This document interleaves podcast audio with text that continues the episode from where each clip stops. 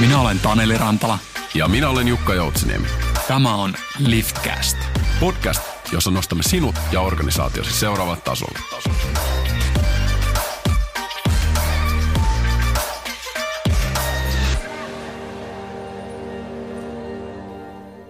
Tervehdys kuulokkeisiin ja kaiuttimiin. AI eli tekoäly on nyt isosti pinnalla. Se herättää innostusta ja pelkoa ja ihan, ihan syystä myöskin. Me tarvitaan lisää tietoa ja käytännön askeleita, jotta pystytään hyödyntämään sitä tehokkaasti, eettisesti ja, ja oikein ylipäätään. Tänään tullaankin keskittymään etenkin tekoälyn hyödyntämiseen rekrytoinnissa ja mulla on studiossa henkilö, joka on pitkään hyödyntänyt AIta ja älykkäitä teknologioita rekrytoinnissa ja kehittänyt tiiminsä kanssa tekoälyyn tukeutuvaa ratkaisua jo viimeiset kahdeksan vuotta. Uskonkin, että tältä pohjalta päästään ponnistamaan erittäin mielenkiintoinen keskustelu. Mun kanssa tänään aiheesta keskustelemassa on tietysti Talentadorin perustaja, toimitusjohtaja ja EMBA-opettaja Saku Valkama. Tervetuloa Saku. Terve. Terve, Taneli aivan mahtavaa päästä keskustelemaan tästä aiheesta. Niin, niin äh, ajankohtainen ja kuuma aihe, ja sulla on kuitenkin niin pitkältä ajalta näkemystä ja kokemusta tästä aiheesta, että, että, että hienoa, että tulit tänään jakamaan, jakamaan vähän sun, sun näkökulmia. Kiitos kutsusta. Tämä on erinomainen tilaisuus jutella tärkeistä asioista. Kyllä. Kerro vähän, tota, että onko nämä viime kuukaudet ollut tässä AI-hypessä niin sanotusti, niin on, onko nämä ollut sulle innostavia vai pelottavia vai sekä että? Niin, varmaan viittaa tähän Open AI ja, ja Chatbot GPT-asioihin. Siis, Kyllä. Jos mietitään, että kahdeksan vuotta olemme, olemme niin kuin rekrytointiin parempaa viestintää, parempaa inhimillisyyttä rakentaneet, niin tämä ei oikeastaan mitään parempaa ole voinut tapahtua kuin tämä murros nyt, jossa kaikkien huulille on tullut ymmärrys siitä, että miten teknologiat pystyy auttamaan inhimillisyyden kasvattamisessa ja kommunikaation viemisestä toiselle tasolle. Ja tämä GPT on nyt niin selvästi tullut kaikille näkyville, että ei ole enää kahta kysymystä, etteikö tämä ole se tulevaisuuden trendi. Mä itse asiassa Katsotaan viiden vuoden päästä, onko oikeassa, mutta mun ennuste on se, että nyt kyseessä on samantyyppinen murros kuin aikoinaan auto keksittiin. Yhtä iso muutos. Tämä tulee muuttamaan paljon tapaa tehdä töitä. Tämä saattaa joitakin työrooleja mahdollisesti muuttaa pysyvästi toisenlaisiksi. Ja, ja, ja me ei vielä edes tiedetä kaikkea, mitä tämä, tämä nyt tämä ulostulo jos puhutaan tästä kyseisestä, niin saa aikaiseksi. Mutta väitän, että murros on yhtä iso ja ravisuttava kuin aikoinaan auton keksiminen todennäköisesti. Loistaa. Mutta sehän me tiedetään sitten sen viiden vuoden kuluttua. Kyllä mä vähän tota, on aistivani semmoista pientä innostusta tuosta sun äänestä. Kyllä tämä, tämä on ehdottomasti ähm, vie niinku asioita eteenpäin, mutta toisaalta huonosti tehtynä voi viedä myös asioita ei niin positiiviseen mm, suuntaan. Mm. Eli, eli tässä on niin kuin paikka olla hyvin tarkkana. Just näin, just näin. Tota, hyvin nopeasti, äh, niin kuin sanoin, kahdeksan vuotta sitten jo aloitte hyödyntämään älykkäitä teknologioita ja, ja tekoälyä mikä sut herätti siihen, että hetkinen, tässä on nyt sellainen mahdollisuus, että tätä kannattaa lähteä hyödyntämään ja, ja tämä, tämä on hyvä, hyvä tota, tavallaan niin kuin tukijalka jopa kokonaiselle liiketoiminnalle? No, aina, kun, aina kun yritystä perustetaan, niin, niin jokaisella on jonkinlainen bisnesidea. Kun mä juttelen erilaisten foundereiden kanssa, niin, niin, niin se yhdistävä tekijä 90 prosenttisesti on se, että on joku epäkohta. Siis ei, ei, siis, että joku asia on ollut niin hienosti, joten sen kannalta kannattaa perustaa yritys, vaan nimenomaan joku epäkohta, joka harmittaa riittävästi, joka jaksaa sitten myös vaikeina aikoina saada sut nousemaan sängystä ylös, niin, niin sen korjaaminen, sen, sen vieminen seuraavalle tasolle. Ja, ja mun kannalta se on se, että ja mä oon kokenut, että jos katsotaan rekrytointia, ää, ihmisten palkkaamista, niin siellä on tosi paljon ää, inhimillisiä kokemuksia, joista kaikki ei ole kauhean positiivisia. Ja sitten kun on jutellut sitten sitä harmitusta, mitä mä oon nähnyt, että on tämä epäkohta ja muuta, niin jutellut sitten ammattilaisten kanssa, niin suurin osa heistä aidosti haluaisi tehdä asioita paremmin, mutta ei pysty. Ja sitten kun sitä selvitettiin, että miksi ei pysty, niin ei ole aikaa. Ja meidän ajatus oli se, että no, lisäämällä inhimillisyyttä ja kommunikaatiota, me poistetaan se komponentti, jonka nimi on aika. Hmm. Ja, ja, ja me tehdään sen mahdolliseksi, kun sulla on älykästä teknologiaa taustalla. Eli tämä on niin hyvä esimerkki siitä teknologian hyödyntämisestä. Kaikki automatisointi tai älykäs teknologia niin ei siis vähennä missään nimessä inhimillisyyttä, vaan voi sitä kasvattaa. Et jos mä niin vielä otan toisen kulman siihen, että, että kun ihminen hakee töihin niin se, se, ja on töissä, niin se aika pitkälti samanoloisia prosesseja ja logiikkaa menee kuin parisuhde. Eli kun sä haet töihin, niin sä lähetät rakkauskirjeen. Sä haluat viettää puolet sun valveiluajasta jonkun yhtiön palveluksessa. No sitten sä lähetät sen rakkauskirjeen, ja nyt sitten tässä, kun itse, itse tässä olen esimerkkiroolissa, niin nythän se on hirveän tärkeää, miten se lady siihen vastaa. Mm. Että jos se lady vastaa siihen, että, että nyt mä sain paljon tällä viikolla rakkauskirjeitä ja, ja ensi viikonlopun treffit on sovittu muiden kuin sun kanssa, happy love life, niin, niin, niin se on vähän niin kuin, tuntuu vähän kylmältä. Tai toinen on se, että ei tule ollenkaan mitään vastausta. Hmm. No nyt sitten kun me päästään sille ekalle treffille, niin molemmat osapuolet haluaa antaa itsestään mahdollisimman hyvän kuvan. Ja antamalla sen hyvän kuvan itsestään, niin, niin asiat saattaa kehkeytyä eteenpäin. No nyt sitten, jos ajatellaan, että sen treffien jälkeen oli hienot treffit, sitten mä lähetän, lähetän vaikka jonkun viestin tälle leidelle, että, että miten olisi, että tavataanko uudestaan tai muuta, ja viiteen päivään ei kuulu mitään. No sitten vastaa jotakin, että joo, että olisi ihan kiinnostavaa, että katsotaan tuossa jossain jatkossa joku aika. No sitten mä lähetän, joo, tehdään näin, ja taas menee viisi päivää ennen kuin tulee vastaus. Niin todennäköisesti se se suhde kyllä lähtee niin kuin kuihtumaan päin aika nopeasti. Mm.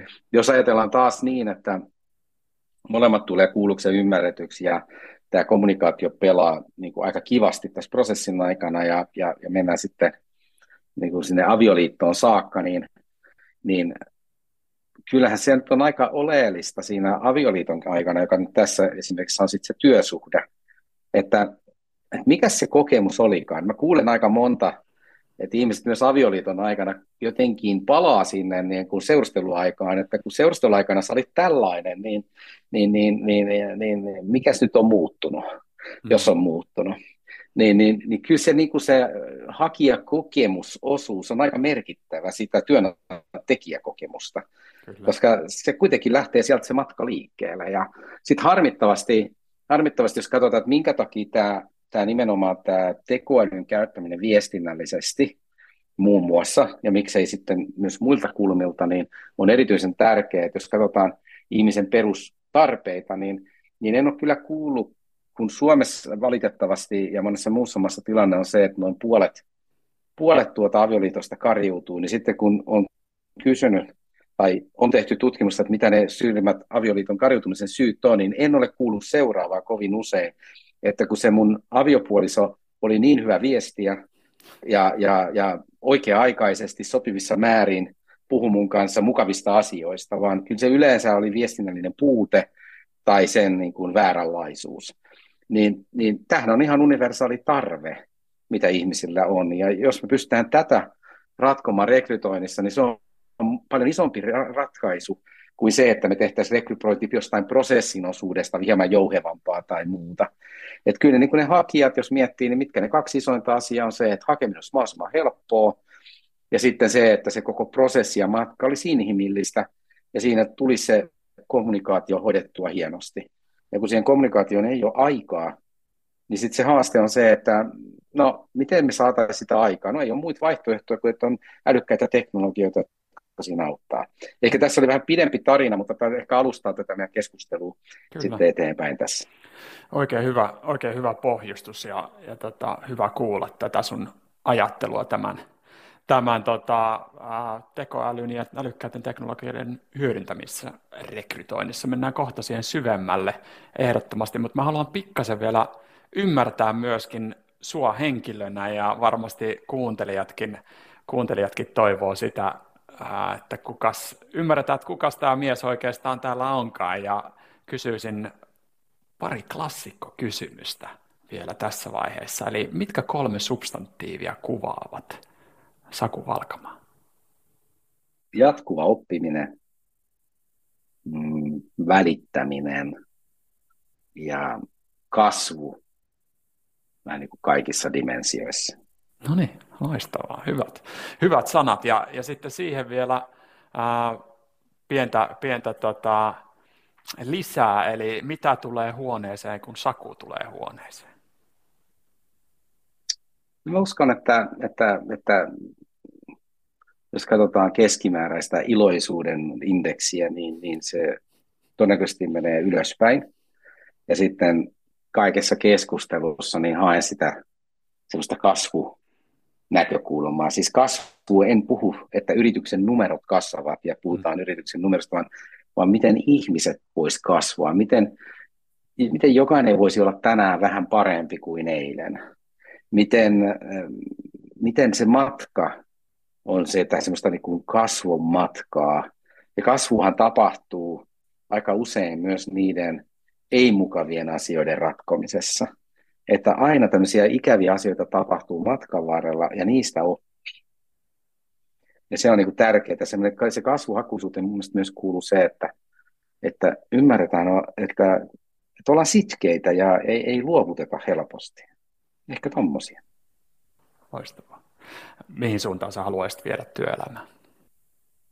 itsestään selvä on se, että tähän mitä se rekrytointiin tulee, on se, että se inhimillisyys siellä kasvaa.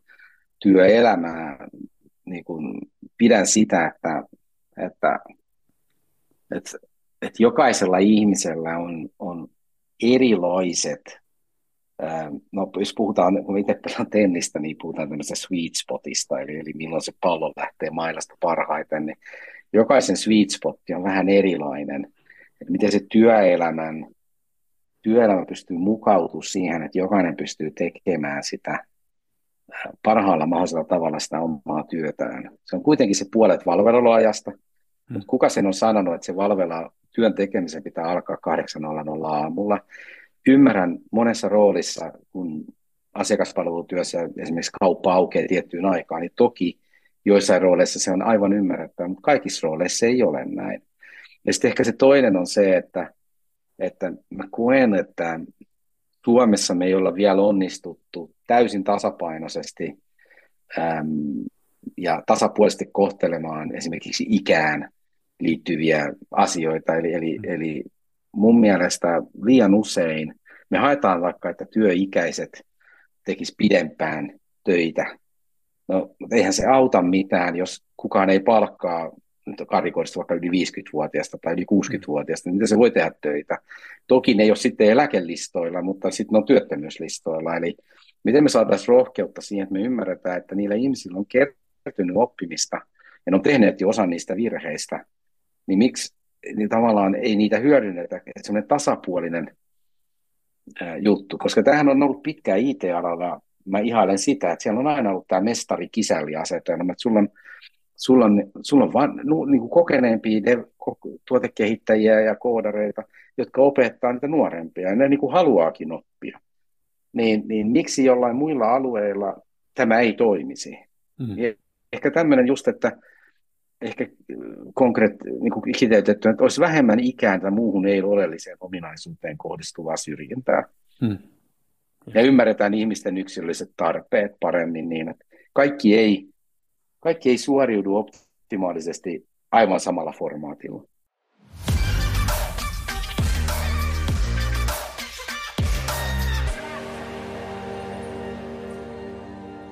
Sä puhuit tuossa aikaisemmin aika paljon siitä, että mitenkä älykkäät teknologiat voi auttaa siinä hyvässä viestinnässä ja kommunikoinnissa, mutta näet sä myöskin, että tekoäly tai, tai muut älykkäät teknologiat voi auttaa myöskin tässä, että poistetaan tämmöistä, niin kuin, voisiko sanoa, syrjivää toimintaa? Kyllä, kyllä mä näen. Eli, eli, eli ihan itselle tulee mieleen, että joillekin asiakkaille ollaan pystytty ihan datan pohjalta näkemään, että, että kun nyt ollaan rekrytoitu, jos puhutaan rekrytoinnista vaikka tässä mm. esimerkissä, niin tietyn, tietyllä, niin kuin kaikki niin kuin tietää, että yritetään tehdä parhaamme ja rekrytoidaan, mutta välttämättä sitten kaikki ei ole mennytkään, kun me ollaan subjektiivisia olentoja, niin saatetaan vahingossa tehdä asioita tahtomattamme. Että ollaan pystytty sitten vaikka datan kautta osoittamaan, että, että, että itse asiassa sieltä löytyy tiettyjä ikäryhmiä, joiden todennäköisyys tulla työllistetyksi siihen yritykseen on hyvin alhainen. Hmm. Hmm. Siinä on niin yksi esimerkki, jolloin, jolloin sitten voidaan korjata, koska mä näen, että tulevaisuus on, on paljon No mitä tekoäly voi auttaa tai ylipäätään älykkäät teknologiat ja analytiikka on se, että, että kun paljon tietoa kertyy, niin me voidaan tehdä tietoon pohjautuvia arvioita sen sijaan, että, että ne perustuu tämmöiseen minusta tuntuun arvioihin, hmm. jotka voi usein olla myös ihan oikein. Mutta sitten usein saattaa olla, että siellä on vinoumia, kun me ollaan ihmisinä kuitenkin subjektiivisia olentoja ja, hmm. ja meillä on ne omat vinoutamme, meillä kaikilla. Kyllä. Näin on, näin on. Äh, jos äh, miettii tätä niin kuin rekrytointiprosessia, meillä on paljon kuuntelijoita, jotka on, on sekä HR-päättäjä ja yrityspäättäjä, tekee, tekee paljon rekrytointia, niin jos miettii niitä rekrytoinnin vaiheita, millä tavalla tekoälyä voi hyödyntää missäkin vaiheessa? Se rikkoo sitä vähän osia. No jos otetaan semmoinen, no mä ymmärrän, että nyky, monessa positiossa ei tule tarpeeksi hakijoita, mutta jos otetaan se klassinen nyt ensin, että tulee vaikka sata hakijaa, hmm. ja, ja sitten mä oon jutellut monen ammattilaisen kanssa, että pystyttekö te takaamaan, että jos te luette vuositasolla 5000-10 000 CVtä, ettei vahingossa joku tosi relevantti niin kuin jää huomaamatta. Ja sanoo, että ei kukaan tietenkään pysty sitä sanoa. No mitä tekoäly parhaimmillaan pystyy tekemään, niin on se, että niitä osaamisia ja taitoja ää, vertaa siihen, mitä oikeastaan yritys hakee. Ja, ja vertaamalla niitä, niin pystyy, pystyy myös korostamaan niitä hakijoita, jotka voisi olla tosi relevantteja niin, että varmistetaan, että ei kukaan ainakaan sieltä aikaisemman taustan ja, ja, ja osaamisen osalta jää huomaamatta. Ja sitten se voi niinku suositella, että nä, näitä kannattaa kyllä katsoa. Mutta ei siis niin, että, että se sanoo, että näitä ei kannata katsoa. Hmm. Koska, koska se lopullinen soveltuvuus johonkin tiettyyn positioon, se on monen asian summa, ja siihen on paljon muitakin kuin vain se, että mitä sattumalta osaat sillä ajanhetkellä. Ja, ja mä itse uskon siihen, nämä on ehkä vaikeimpia asioita todentaa, on se, että no mikä on todennäköisyys, kuinka nopeasti joku tietty ihminen oppii.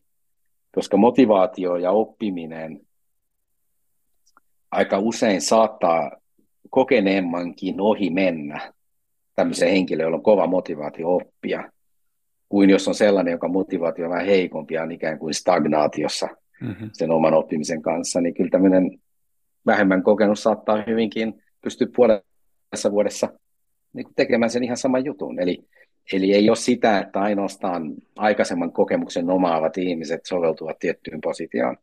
Mutta, mutta jos siellä sellaisia on, niin, niin ettei ne vahingossa jää huomaamatta. Siinä on yksi esimerkki tähän kohtaan mm.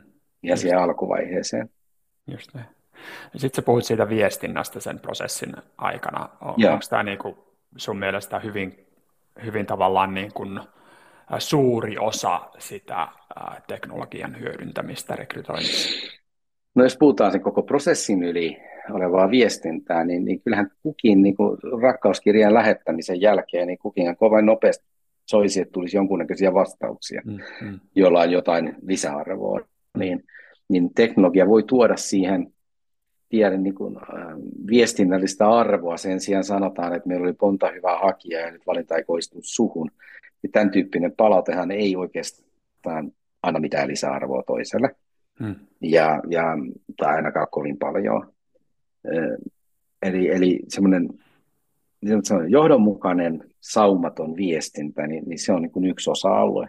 Mutta sitten toki, kun sulla on, sulla on sitten näitä haastattelukohtia, näitä treffikohtia, niin, niin kyllä niissä, niissä pystyy myös hyödyntämään erilaisia älykkäitä teknologioita. No, toki ensimmäiset on se, että ylipäätänsä mahdollistetaan, että voidaan onlineisti tehdä niitä asioita. Mm. Tähän niin kuin COVID muutti niin kovasti sitä maailmaa siinä kohtaa, että ei, ei kukaan enää kohdannut. Miten tehdä näitä tietoturvallisesti ja niin poispäin. Toki niitä voidaan sitten analysoida. Tässä on taas sitten yksi esimerkki, mikä tämä on mun henkilökohtainen mielipide ja arvostan, jos jollain toisilla on toinen mielipide, niin on se, että on tekoälyllä hyödynnettäviä ratkaisuja niin, että voidaan analysoida vaikka videohaastattelun pohjalta henkilön kasvojen piirteistä, että puhuuko se totta mm-hmm. vai, vai, vai jotain muita parametreja, niin mm-hmm. siinä ehkä mun ainakin on omat tämänhetkiset eettiset arvot sanoa, että onko toi nyt enää reilu peli, että se on vähän niin kuin jenkkileffoissa laitetaan valheenpaljastustesti ja katsotaan, värähtääkö neula.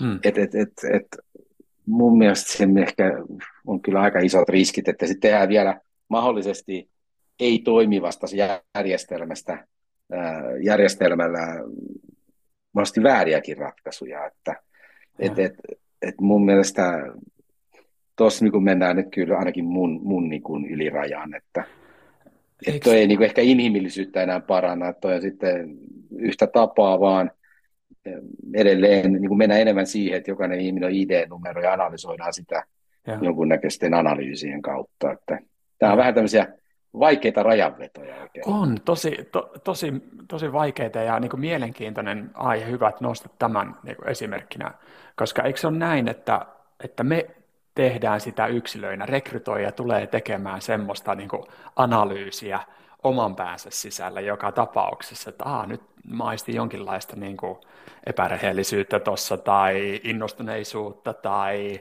intohimoa tai jotain muuta vastaavaa, että, että tavallaan semmoista analyysiä tapahtuu, ää, niin näet sä, että se, sen henkilön ää, analyysi on luotettavampaa ja eettisempää kuin se, että kone tekisi sen saman? Niin. No ehkä se niin kuin, mä, mä koen, että No ensinnäkin tuossa koneen tekemässä, niin siinä ihan yhtä lailla on luotettavuusongelmia. Mm. Tämä on, niin kuin hieno, hieno haaste kyllä heitettynä tässä meikäläiselle. Mutta jos mä mietin, mietin sitä, että, että kun se lopullinen, lopullinen on kuitenkin se aika kokonaisvaltainen harkinta. Kyllä. Ja, ja, ja niin kuin katsoa sitä aika monesta datajyväsestä. Mutta nyt sitten kysymys herää, että jos me käytetään tämmöistä analysoivaa kasvojen metriikkaa, mm. niin minkälaisen roolin sen lopputulema antaa. Mm-hmm. Et kun helposti ihminen saattaa sitten painottaa tämän tyyppistä arviota tosi paljon. Ihan sama esimerkki on se, että kun on näitä psykometrisiä testejä, että kyllä meilläkin usein, mä oon ollut rekrytoinnissa mukana, niin saattaa, että jollain henkilöllä menee niin kuin huonosti joku psykometrien testi, tai se menee niin poikkeavan huonosti, että se on, niin kuin, on pakko niin kuin siihen keskustella. Sitten saattaa olla, että me pyydetäänkin tekemään uudestaan se testi, mm. mutta jos sen testin pohjalta tekisi kovin suuntaavia päätöksiä, niin, niin saattaa olla, että ei ihan aina mene oikein. Mm. Mm. Silläkin on hirveän paljon merkitystä, mihin kellon aikaan, kuinka väsynyt olit, kun teit, no mitä siinä haastattelussa nyt sitten, että, että sieltä tulee jonkunnäköinen tuomio, että oli väsynyt. en, mä, mä, mä en osaisi mm. sanoa, mitä kaikkea se sieltä tuottaa, mutta kysin, kysin varmaan niin kun, ehkä riski on se, että se saa vähän turhan korostetun painoarvon. Kyllä, kyllä. Ja onhan se myöskin näin, että siellä on ihminen tai ihmiset taustalla sitten kirjoittamassa näitä algoritmeja ja tavallaan heillä, heillä voi olla myöskin jonkinlaista vinoumaa myöskin siihen päätöksentekoon, Tämä on totta. jossa sitten tämä tekoäly toistaa ja toistaa ja toistaa. Tätä voi näkyä jopa sadoissa tai tuhansissa tai jopa enemmässäkin vali- henkilövalinnassa rekrytoinnissa. Et, et tota, siinä mielessä ää, siellä voi olla vielä, niin kuin, tällä voi olla suurempi vaikutus, ää, massiivisempi vaikutus. M- miten sanoisit, että miten me pystytään luomaan – eettisesti oikeita tämmöisiä algoritmeja, jotka pystyy tukemaan sitten meitä ää, päätöksenteossa ja, ja rekrytoinnissa, henkilövalinnoissa ää, oikein, että siitä tavallaan sieltä pu- poistetaan semmoiset vinoumat jo rakennusvaiheessa. No se on se kaikista hankalin, että me itse puhutaan paljon niin tekoälyavusteisesta mm-hmm. päätöksenteosta tai, tai sitten tekoälyavusteisesta avusteisesta niin kuin analyysistä. Ähm, että se helpoin tapa, siis jos mietitään tämmöistä koneoppimismalleja, niin on se, että katsotaan, miten yritys on, se on rekrytoinut viimeisen ajanjakson aikana vaikka tuhat ihmistä, ja, ja mitkä heistä on ollut onnistuneita, ja sitten se laitetaan koneoppimisympäristöön, jolloin pystytään katsomaan, että tämän, tämän tyyppisellä profiililla täällä onnistutaan. Hmm. Niin kun siellä on jo se subjektiivinen valinta ollut taustalla, jossa mahdollisesti joitain syrjiviä kriteerejä on tiedostamatta ollut, niin, niin silloinhan tämmöinen koneoppimis ympä, koneoppimismallilla tehty, tehty niin kuin päätöksenteon tukijärjestelmä, niin niin me automatisoidaan mahdollisesti tahtomattamme syrjivää tai ei optimaalista päätöksentekoa, koska se perustuu jonkun ihmisen käyttäytymiseen. Mm. Ja, ja, ja sitten taas tässä, jos mietitään, kun mietin itse meidän kokemuksia, mihin, mikä on paljon vaikeampi tie, siis tämä on huomattavasti vaikeampi tie, ja, ja tämä tie me ollaan itse valittu on se, että, että käytetään ei ihmisen käyttäytymiseen liittyviä oppimismalleja, jotka liittyy enemmän siihen, että on jotain tiettyjä taitoja, jotka liittyvät johonkin tiettyihin positioihin ja, ja, ja sen tyyppisiin malleihin, että se olisi mahdollisimman objektiivinen arvio, joka antaa vain arvion siitä, esimerkiksi tässä tapauksessa, että, että miten osaamiset vastaa sitä, mitä yritys hakee, eikä niin, että miten osaamiset liittyvät siihen, mitä yritys aikaisemmin on tehnyt. Mm-hmm. Eli tavallaan, että jokainen prosessi on lähtevä niin kuin yrityksen kannalta puhtaammalta pöydältä.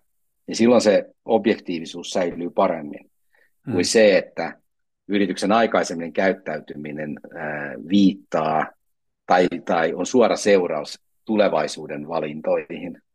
Että Amazonillahan oli tällainen juttu, josta he ovat, ovat julkisestikin kertoneet, että se heidän oli pakko lopettaa sen, mm. sen koneoppimismallin käyttäminen, koska se alkoi syrjiä ihmisiä sen oppim- jatkuvan oppimisen kautta, eli siellä oli aivan, aivan niin kuin merkittäviä puutteita. Ja, ja voisi kuvitella, että vaikuttaa negatiivisesti myöskin monimuotoisuuden kehittymiseen organisaatiossa. Mm, todennäköisesti. Ja. Erittäin mielenkiintoinen. Tässä on niin monta hyvää, mielenkiintoista näkökulmaa ja sitten hienoa, että alkaa olla jo myöskin yrityksillä käyttökokemuksia ja, ja niin kuin aletaan, tämä ei ole ainoastaan vain tulevaisuuden ää, tämmöistä niin kuin hypoteettista mietintää, vaan monet organisaatiot käyttää näitä ja on jo pystynyt tekemään myöskin tämmöisiä hyviä korjausliikkeitä, mihin, mihin nyt viittasit esimerkiksi tässä. Ää, aita hyödynnetään siis aika aika paljon jo rekrytoinnissa ja älykkäitä teknologioita. Miten sä näet, että tulisiko se ää, olla läpinäkyvää hakijalle ja millä tavalla?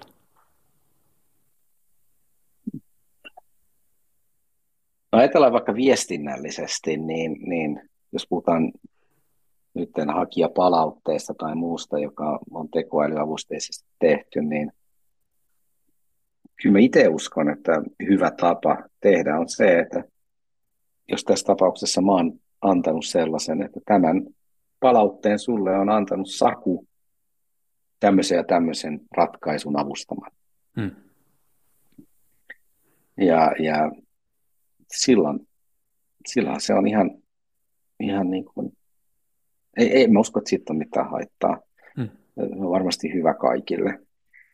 Ja, ja toinen, toinen niin kuin tuossa alussa korostin, niin nämä, nämä nyt tämän vuodenvaihteen ulostulot tässä luonnollisen kielen prosessoinnissa tekoälyllisessä viestinnässä näillä GPT-malleilla, niin, niin mikä nyt sitten muuttaa maailmaa, niin, niin se, se myös saa ihmiset ehkä hyväksymään paremminkin sen, että teknologinen avusteisuus saa mahdolliseksi sen, että mä saan jotain tietoa, mitä mä en muuten olisi saanut. Hmm.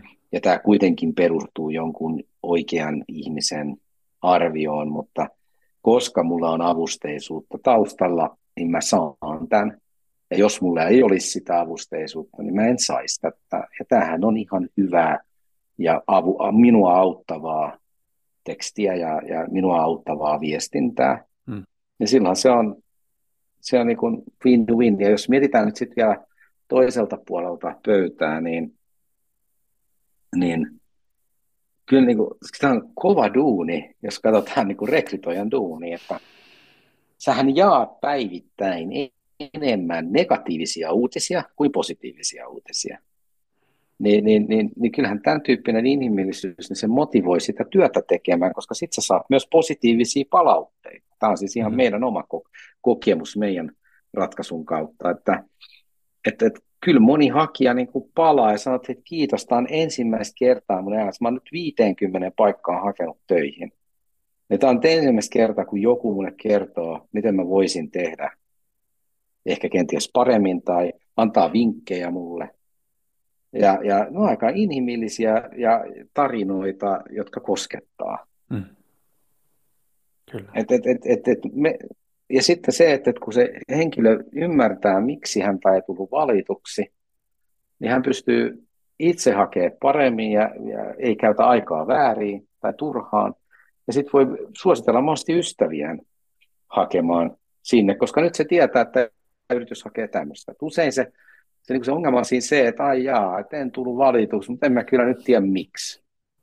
Ja, ja, ja nyt tässä viime aikoina, mä, mä huomasin jotenkin tuon korona-aikana, niin jotkut yritykset, niin ne niin kuin muutti sen vielä sen palautekäytännön seuraavanlaiseksi. Tämä oli mun mielestä niin se, ehkä se vielä räikeämpi, on se, että, että jos et kuule meistä mitään kahteen viikkoon, niin voit olettaa, että et tullut valituksi. Jonkunnäköinen tämmöinen itsepalvelu, ää, hylky, mm, mm. Eli sun pitää nyt itse ymmärtää olevasi ei valittu, kun kukaan ei ottanut sinulle yhteyttä, niin, niin se on niin aika jännä ulkoistaa tämmöinen viestintä, kun, kun tutkitusti vähän riippuu tutkimuksesta, mutta yhteen tutkimukseen verrat, viitaten, niin noin nelisen tuntia niin kuin tosissaan hakeva henkilö käyttää aikaa työhakemuksen tekemiseen, niin eikö nyt ole sit, pitääkö hänen sitten itse myös itsensä siinä prosessissa osata päättää, että enpäs tullut valituksi? Kyllä. Ja on, onhan se siis erittäin lyhyt katseista organisaatiolta se, että et tota, ei nähdä sitä, että tämä henkilö voi olla ehkä myöhemmin semmoinen sopiva henkilö meidän tuleviin positioihin, ehkä vuoden tai viiden vuoden tai kymmenen vuoden päästä. Et, et sinänsä Suomikin pieni markkina, toimitaan pienillä aloilla, että et, tota, kyllä meidän pitäisi jollain tavalla semmoista, niin kuin voisiko sanoa, nurturointia tehdä myöskin hakijoiden kanssa sä oot oikeassa. Ja sittenhän meillä on paljon yrityksiä, joilla, no siis sanotaan, että kaikilla yrityksillä on se mahdollisuus, että jos sulle vaikka B2B-yritykselle joku hakee, niin on todennäköisesti toimii samalla alalla, niin jonain päivänä se voi olla ostajan mm. housuissa. Mm. No se on toinen, mutta on siis paljon yrityksiä, jos mietit ihan mitä vaan kuluttajabrändiä, niin on se, on se sille kuluttajalle huono kokemus rekrytoinnissa, niin siinähän meni sitten se asiakassuhde, ainakin tauolle vähintään, että että et, et, et, kyllä sillä on niin vaikutuksia sille yritykselle ja, ja, ja, ja Richard Bransonkin siitä aikoinaan blokkasi, kuinka paljon hänen yritys on kärsinyt. Siinä oli aikamoinen määrä miljoonia siitä, että ollaan huonoa rekrytointikokemusta saatu aikaiseksi ja siihen, siihen halutaan panostaa. Ja sitten se ehkä, mikä näkyy trendinä, niin silloin Talentadoren alkuaikoina isompiin yrityksiin, kun kanssa olin jutteluissa, niin, niin saattoi olla, niin kuin HR-johtaja sanoi, että, että meille tulee, meille tulee niin kuin hakemuksia enemmän kuin riittävästi, että ei se, ei se viestintä ole tässä kohtaa se juttu. Mutta sitten katsotaan tästä tätä kahdeksan vuoden matkaa, niin tässä on jo useita vuosia sitten kyseisissä yrityksissä, joissa tämmöisiä kommentteja on annettu, niin siellä on työnantajan mielikuvasta vastaava johtaja, niin se on semmoinen ihan hyvä signaali. Ja sitten se on vielä, mikä on tosi tärkeää, että ymmärretään, että työntekijäkokemus ei ala ensimmäisenä työpäivänä, vaan se hakee, alkaa sieltä hakijakokemuksen kautta. Ja hakijakokemus on osa työntekijäkokemusta, mutta koko työnantaja mielikuvaa. Ja se, mitä on tapahtunut tässä, Talent Board on sellainen, mitä suosittelen kaikkia kuulijoita katselemaan. Siellä on paljon, paljon niin kuin tutkimuksia siitä, että miten hakijakokemuksen taso on minäkin vuonna. Ja sieltä kun käytte katsomassa, niin, niin huomaatte, että joka vuosi hakijoiden vaatimukset ovat tulleet tiukemmiksi. Eihän meistä kukaan, jos ajatellaan, että mä vaikka 15 vuotta sitten olisin saanut jonkun negatiivisen vastauksen, että et, et tuu valituksi, niin, niin, niin saattoi jäädä huono mieli siitä prosessista. Saatoin ehkä sanoa jollekin kolmelle ihmiselle, jotka siinä vierellä oli ja vähän kyräillä, ja edelleen muistaisin sen, tai mm-hmm. muistan. Mutta nyt tämä nykyinen hakija, niin puuli, niin ei, se ei jää tohon. Mm-hmm. Vaan, vaan heillä on missiona se, että tämä asia pidetään huoli, että muut eivät tule kokemaan sitä samaa, joten siitä asiasta otetaan vähän laajempaa kantaa. Eli, ja sitten, sitten alkaa syntyä sitä, että, että on laajoakin joukkoita, mutta tuohon yritykseen ei sitten aleta hakea. Just näin. Juuri näin. Te olette kahdeksan vuoden aikana tässä kääntänyt aika monta kiveä ja, ja varmasti kantapään kauttakin oppinut, oppinut monta, monta tota virheiden kautta, niin miten sä sanoisit, että mitkä on tämmöisiä niin yleisimpiä haasteita, johon te olette törmänneet, joihin ei rekrytoijan kannattaisi sitten törmätä siinä, siinä kun lähtee aita älykkäitä teknologioita hyödyntämään rekrytoinnissa? Siis, jos katsotaan matkan varrella, niin varmaan se yleisin haaste on se, että kun tekoälystä alettiin ylipäätänsä puhumaan, niin se haaste on se, että, uskallanko minä? Mm. Mitä jos se lähettää mun nimissä jotain, mistä mä en tykkää? Ja nyt sitten jos katsotaan tätä chatbot GPT, joka perustuu aineistoon sinne 2020-2021 saakka, eli mitään viimeisintä uutisvirtaa sinne on siis siellä on älyttömästi dataa pohjalla, se on todella vakuuttava, varsinkin englannin kielellä, niin sehän ei ole kontrolloitu ympäristö siinä mielessä se. Eli, eli nyt se on niin tärkeää, että mitä tahansa tämmöisissä herkissä, kuten rekrytointi tai muun tyyppisissä viestinnässä, että se, se tota, rakennetaan niin sanotusti suojatussa ympäristössä. Se ei ole mahdollista, että se tulee vahingossa joku ikävä sana sinne viestintään mm. mukaan. Mm. Ja, ja se vaatii varmaan sitä semmoista tottumusta, ja sen takia mä niin kuin tuossa alussa sanoin, että GPT on hieno juttu, koska nyt semmoiset ehkä turhatkin pelot voi poistua, mm-hmm. Koska tullaan, se niin kuin tulee lähemmäksi tätä arkea, ja se ei ole vaan äh, tämmöisten aikaisten omaksujien tai, tai vähän enemmän äh, niin kuin, äh, avomielisempien käytettävissä, vaan kaikki ymmärtää, että tämä on osa meidän uutta arkea. Tässä on niin uusi normaali kyseessä. Hmm. Niin toi on ehkä semmoinen isoin, että uskallanko tyyppinen juttu. Hmm. No sitten se toinen, mitä kannattaa kaikkia tekoälyjä asioita, kun katsotaan, että, että onko tämä oikeasti luotettava. Se on ihan sama asia, kun sä menet internettiin, niin ei kaikki tieto luotettava. Joku sanoo, että meillä on tekoälyä, niin, niin sitten se toinen kysymys on se, että onko se nyt sit, mitä tämä tekee, niin luotettavaa. Ja, ja siihen kannattaa ehkä kantaa oman, oman, oman harkintansa siihen. Ja mä niin kuin muutenkin yleisesti sanon aina, että, että AI, tekoäly, kaikki älykkäät teknologiat, ne on hyviä renkiä, mutta ne on huonoja isäntiä. Eli, eli et pitää niin kuin olla se, se kuitenkin se oma harkinta siinä, että missä tämmöisistä älykkäistä teknologioista on hyötyä ja, ja, ja kaikkia, kaikkia osa-alueita ei, ei, ei tarvitse eikä ehkä kannata automatisoida semmoisten avulla. Hmm. Onko se näin, että lopullinen päätöksenteko sitten, vaikkapa jos puhutaan siitä, että rekrytoidaan henkilöitä tai, tai valitaan yrityksen sisällä ää, uusiin positioihin, niin tulisiko se aina olla lopulta ihmisen tekemään?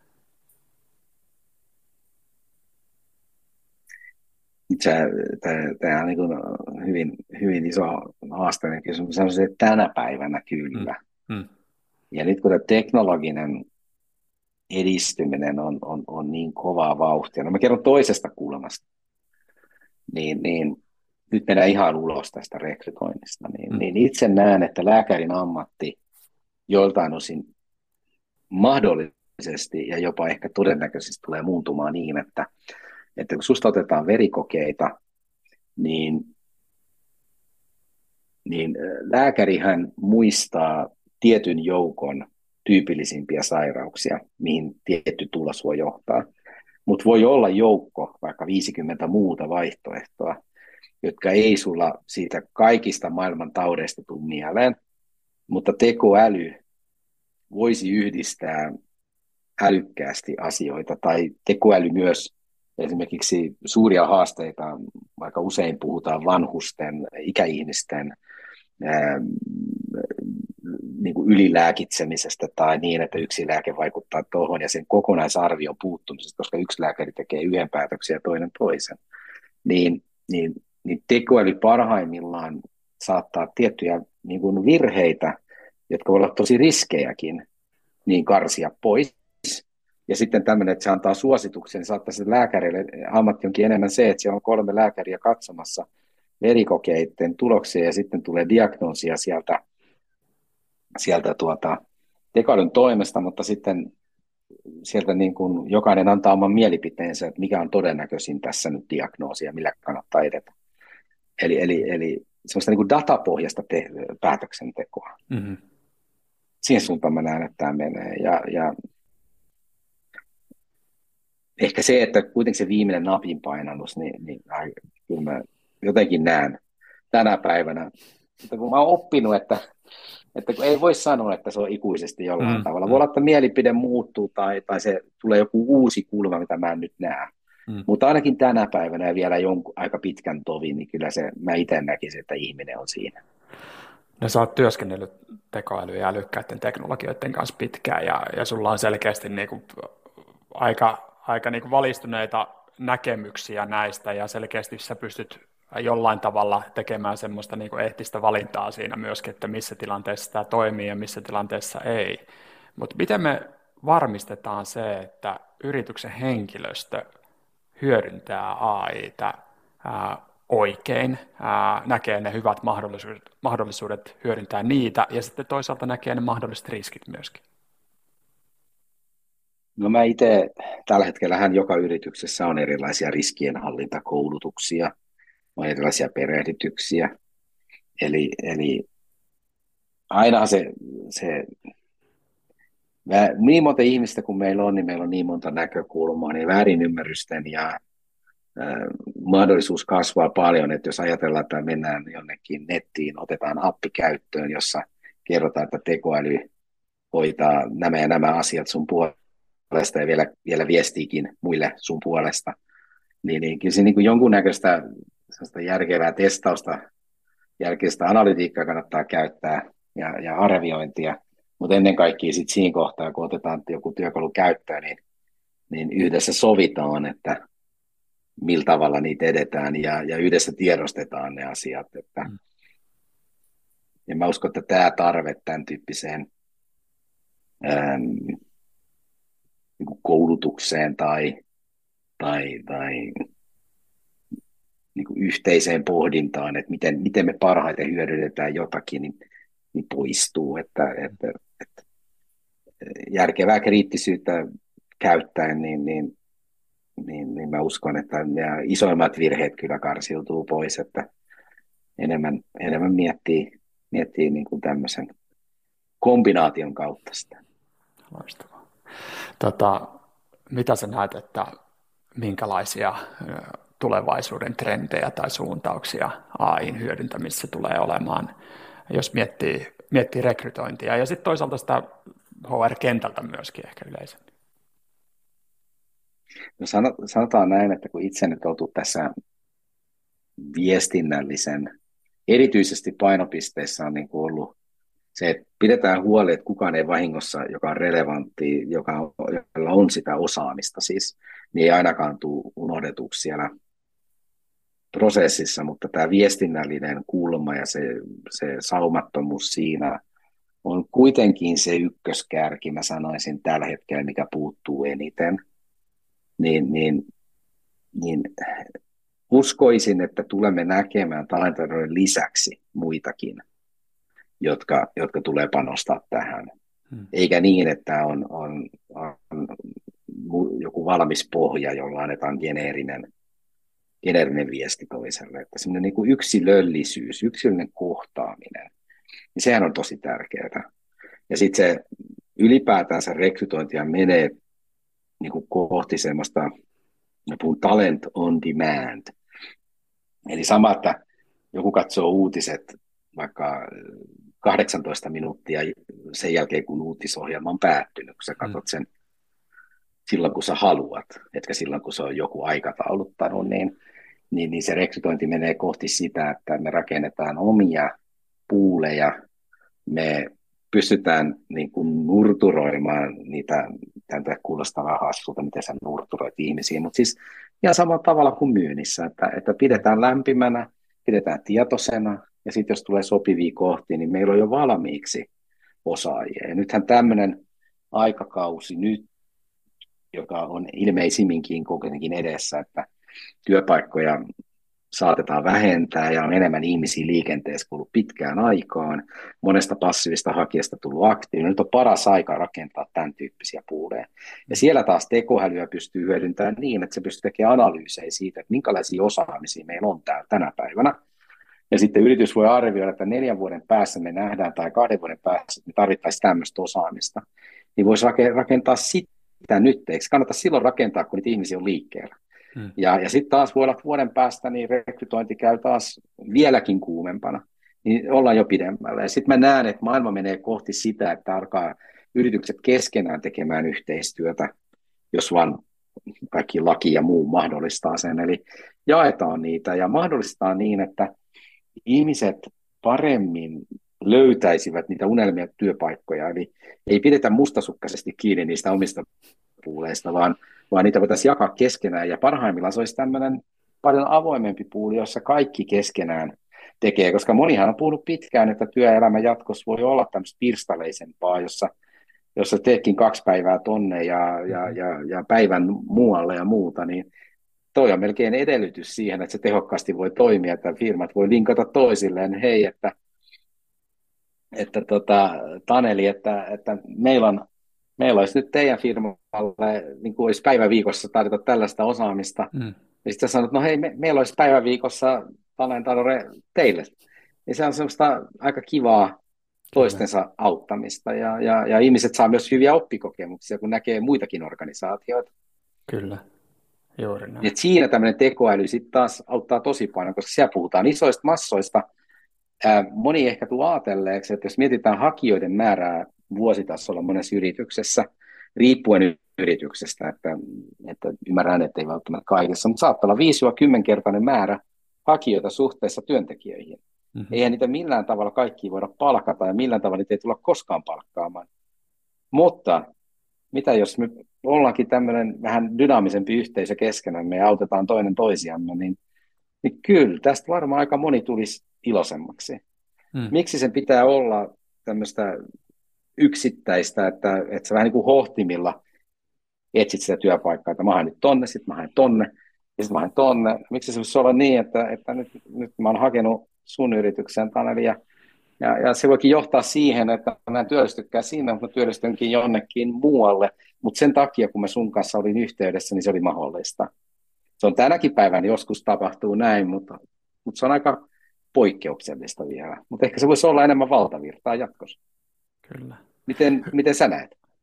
No, täytyy sanoa, vaikea lisätä enää tähän enempää.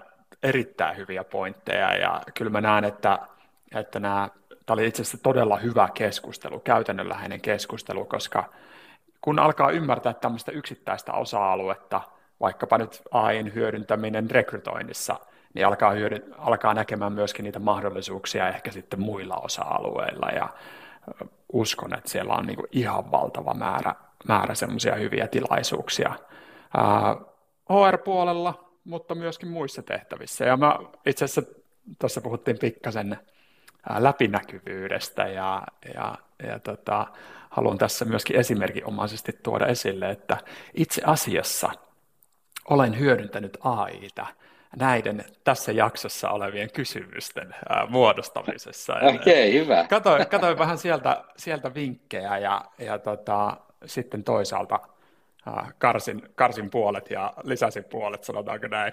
näin että, tota, Mutta oikein hyvä. Tämä on hyvä esimerkki mun mielestä, että tätä, tätä pystyy hyödyntämään niin kuin erittäin monenlaisessa tehtävässä. Mutta kannattaa olla myöskin läpinäkyvä siitä, eikö näin? Kyllä mä, kyllä mä jaan tämän sun kanssa, että ei, eihän se ole, ei se ole mikään häpeä tai muu, mm. vaan sehän on enemmän edistyksellisyyden osoittamista ja, ja, ja, ja kyllä mä niin itse kannustaisin kaikkia miettimään ää, ja, ja, ja, ja mihin voisi keskittyä tällä hetkellä, niin on tämä chatbot, GPT, vastaavanlaiset, nyt puhutaan tämmöistä conversational AI hmm. nimikkeellä, niin kaikki mallit, miten tulee muuttaa maailmaa ja, ja, ja tapaamme tehdä töitä ja perehtyä siihen ymmärtää ne mahdollisuudet siellä, mutta ymmärtää myös, että jokainen muutos tuottaa myös muutosta siihen suuntaan, että se mitä sä teit tähän mennessä, niin jossain kohtaa sitä ei voi enää tehdä samalla tavalla.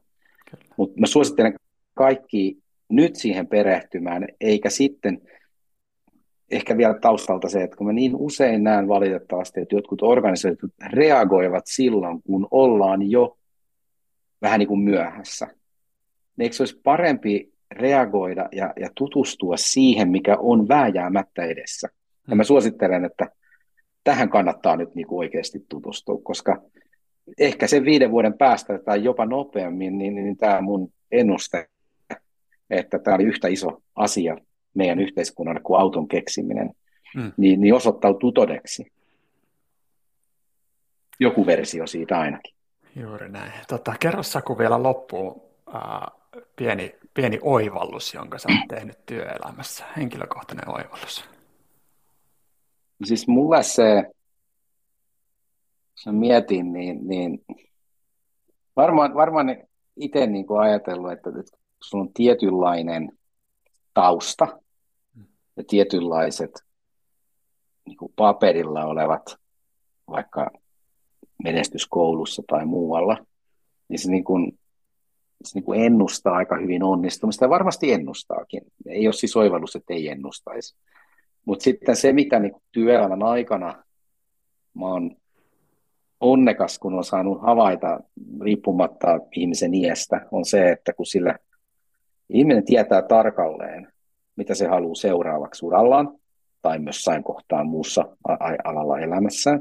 Ja kun se on motivoitunut tekemään sitä kohti, se on se motivaatio ja nälkä ja semmoinen, miksi kutsuttaisiin tämmöistä niin kuin curiosity, eli, mm, eli tämmöinen uteliaisuus. uteliaisuus, niin silloin ne mahdollisuudet on rajattomat. Ne on ihan aidosti rajattomat. Se on käsittämätöntä, miten tämmöinen ihminen, kun se löytää itsensä paikasta, jossa se on niin supermotivoitunut, niin, niin, niin, niin se, se kehittyminen on uskomaton. Ja tämä ei ole nyt siis kyse siitä, että ihmisellä on tämmöinen ominaisuus, vaan se, että jos joku ei ole motivoitunut, niin se liittyy todennäköisesti siihen, että ei välttämättä ole siinä unelmajutussaan. Että tämä ei ole tarkoita, että sen pitää olla joku hieno titteli tai muu, että se voi tulla unelmaduunissa. Missä vaan duunissa voi olla se oikea ihminen oikeaan paikkaan. Ja kun oot siellä jos koet joskus tätä, niin nauti siitä matkasta. Ja, ja jos et ole siellä, niin, niin sitten kannattaa pohtia, ei sitten kun on 60 plus, ja miettiä, että nyt mä niin kuin 20 vuotta tai jotain tehnyt semmoista työtä, mitä en halunnut tehdä. Mm. Mm. Niin, niin se on se mun mielestä, että kun, sit, kun mä oon nähnyt näitä, mä oon ollut onnekas näitä nähnyt, toki itsekin ollut semmoisessa tilanteessa ja innostunut, mitä viimeiset vaikka kahdeksan vuotta tehnyt. Mutta jos mietin niitä ihmisiä, jotka on saanut kohdata ja nähnyt tämän kasvun, niin se on, se on vain järisyttävän voimaannuttava. Kyllä. Hieno oivallus. Hyvä. Tota, kerro vielä, että missä sinua tai teitä voi seurata sosiaalisessa mediassa? Joo, no, no Talentadore on läsnä kyllä kaikissa yleisimmissä sosiaalisen median kanavissa ää, jatkuvasti. Jos miettii, missä itse vaikutan, niin, niin, niin, niin silloin kun löydän mielenkiintoisia keskustelun paikkoja, niihin otan kantaa LinkedInissä ehkä eniten, ja sitten sen mukaan, mitä, mitä aiheita nousee muualla, niin mä oon tosi mielellään mukana. Eli, eli mun tavoitteena on se, että maailmasta tulee nyt erityisesti tällä hetkellä, kun puhutaan rekrytoinnista, niin tulee inhimillisempää ja siitä tulee sellaista, että kaikki siitä oppii. Ja, ja jotenkin semmoinen niin kuin tasapuolisuus ja vuorovaikutus paranee. Se on se, on se mihin, mihin mä ehkä eniten otan kantaa tällä hetkellä. Hienoa. Siellä on, siellä on paljon työmaata edessä sulle ja monelle muullekin, muullekin tekijälle. Hieno keskustelu, äh, todella hyödyllinen. Itse opin paljon tässä, tuli paljon konkretiaa ja varmasti kuuntelijoille myöskin. Pistäkää ihmeessä tätä jaksoa jakoon ystäville, semmoisille, jotka tästä voisi hyötyä. Ja lähettäkää mulle ehdottomasti viestiä, minkälaisia teemoja tai, tai vieraita toivoisitte Liftcastiin jatkossa. Haluaisitteko lisää tekoälyaiheisia jaksoja muun muassa, vai minkälaista saisi olla? Kiitos todella paljon Saku tästä ja kiitos kaikki kuuntelijat. Mahtavaa päivänjatkoa kaikille.